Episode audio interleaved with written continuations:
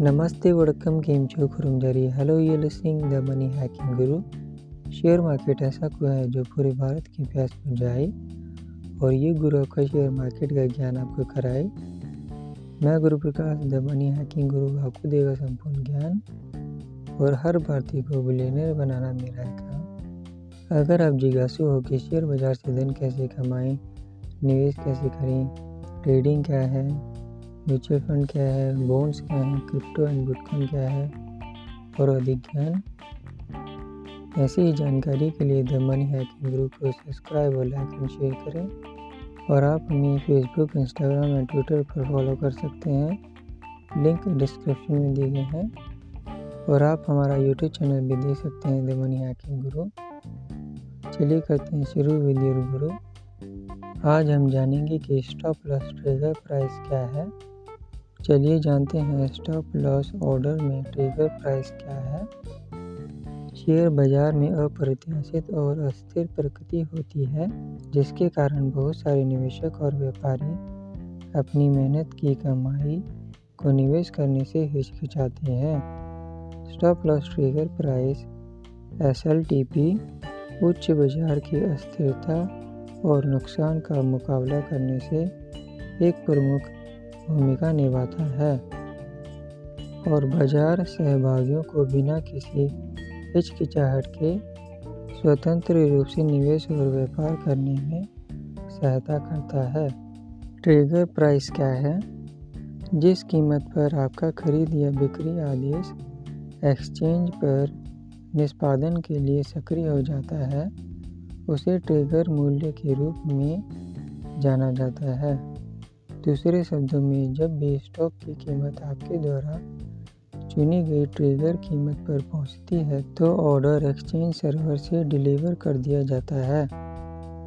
Stop loss trigger price क्या है? Stop loss trigger price SLTP एक मूल्य है, जिसे स्टॉप लॉस ऑर्डर देते समय दर्ज किया जाता है।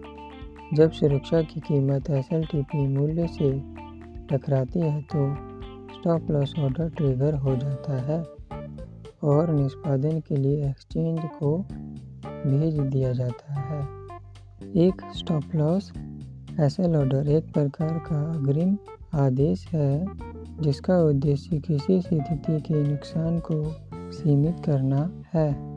एस एल टी पी की पूर्ति होने तक स्टॉप लॉस आदेश सक्रिय रहता है।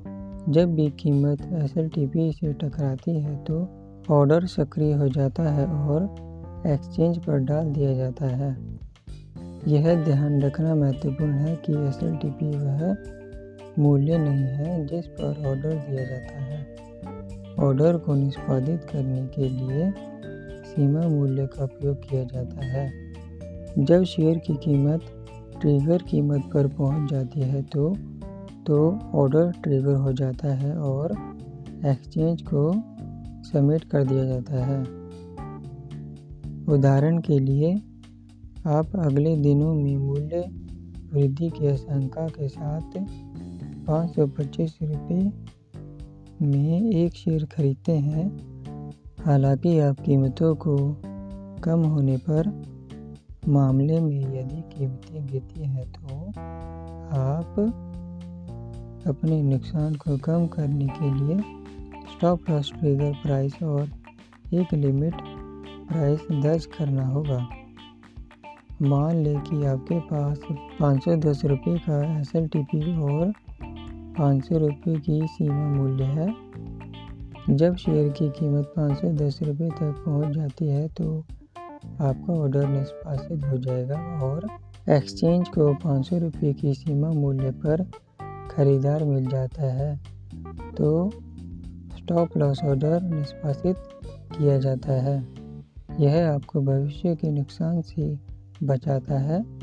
यदि स्टॉप लॉस और गिर जाता है, जिससे आपका नुकसान सीमित हो जाता है।